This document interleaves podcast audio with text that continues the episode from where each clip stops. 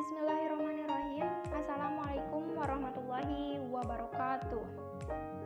Halo guys, happy weekend untuk semuanya. Welcome back to podcast Gen Z Zone Smamter.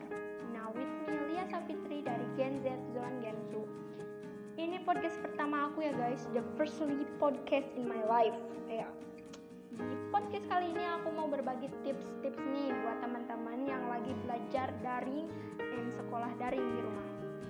Tips yang mau aku kasih kali ini yaitu tips mengatur waktu belajar di rumah selama pandemi COVID-19. Well, saat kita harus tinggal di rumah selama pandemi, kita mesti lebih cermat lagi nih untuk memanage waktu kita. Because why? Karena kenapa? Karena banyak hal, banyak tugas yang harus kita selesaikan, guys seperti tugas-tugas dari sekolah yang gak putus-putus. Kita juga harus bantu orang tua, bantu-bantu pekerjaan rumah, bersih-bersih rumah, bantuin ibu masak, dan kita juga butuh waktu untuk relaksasi, butuh waktu buat bersantai dan merefresh otak. So, gimana caranya supaya kita bisa mengatur atau memanage waktu kita agar bisa maksimal setiap harinya? Langsung aja kita masuk ke tips yang pertama yaitu susun rencana atau agenda kegiatan. Sama kayak jadwal sekolah, tapi sekarang giliran kita sendiri yang menyusun jadwal selama di rumah. Why is this important? Kenapa ini penting buat kita menyusun jadwal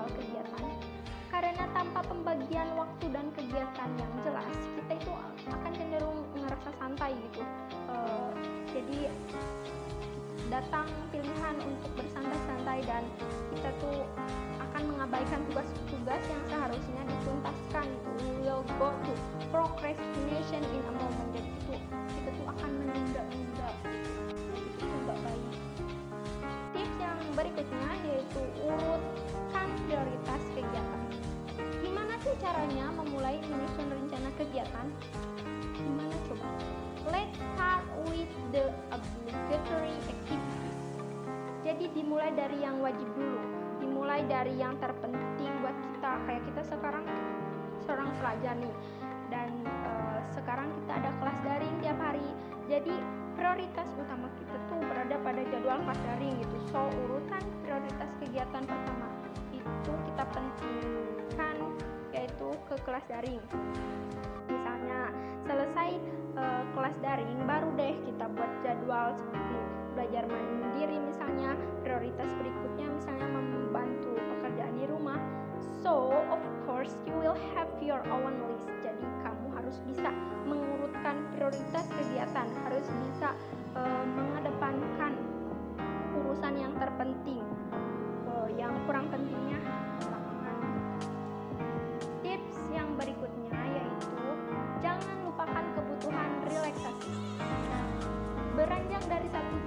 tugas ke tugas berikutnya dapat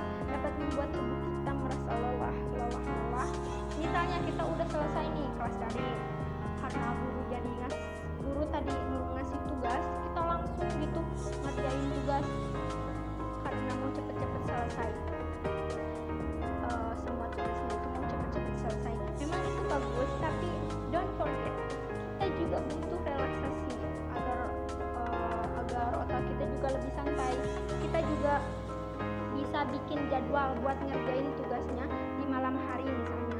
Jadi otaknya istirahat dulu dari siang sampai sore. Nah malamnya baru kita kerjain lagi si tugasnya. Kan kalau malam udah agak santuy tuh diamin dari siang sampai sore. Jadi si otaknya juga uh, akan lebih santai gitu. Jangan lupa jadwalkan untuk bersantai ya guys santuy santuy santuy guys. Kerjain semuanya dengan santuy tapi jangan terlalu santuy juga sih. Jangan sampai santuymu membuatmu malas. Wah itu mah keterlaluan guys. Tips yang berikutnya uh, yaitu memperhatikan poin penting poin-poin penting yang lain selagi kita menyusun jadwal harian, kenapa enggak buat kita sertain gitu juga uh, jadwal untuk istirahat. Istirahat yang cukup juga menopang kinerja sistem imun kita ya guys.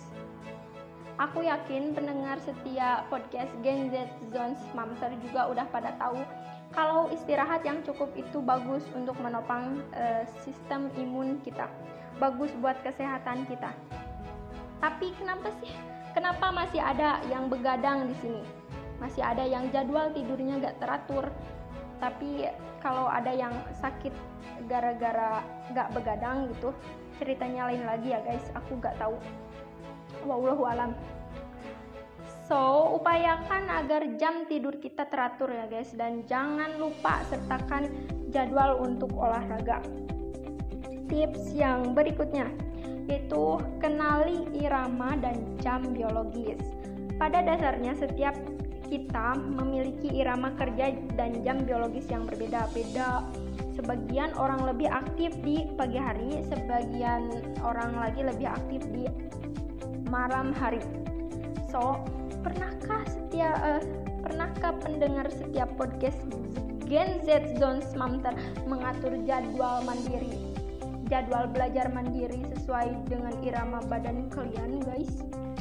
Kalau belum, kalau belum pernah, cobain ya, guys. Let's try, guys. Tips yang berikutnya yaitu tidak menunda-nunda siapa nih di sini yang masih suka menunda-nunda mengerjakan tugas atau menunda-nunda pekerjaan di rumah. Jadwal yang kita udah susun itu berguna buat kita supaya gak menunda-nunda pekerjaan atau sesuatu. Uh, jadwal yang telah kita susun, yang udah disusun, itu berguna buat kita supaya gak menunda-nunda mengerjakan sesuatu. Uh, Procrastination could be a bad habit, so may delay, but it time will not. Jadi penting buat kita tetap dan juga dan terus mengerjakan apa-apa yang harus dituntaskan. Progres yang dihasilkan mungkin nggak seketika tampak ya.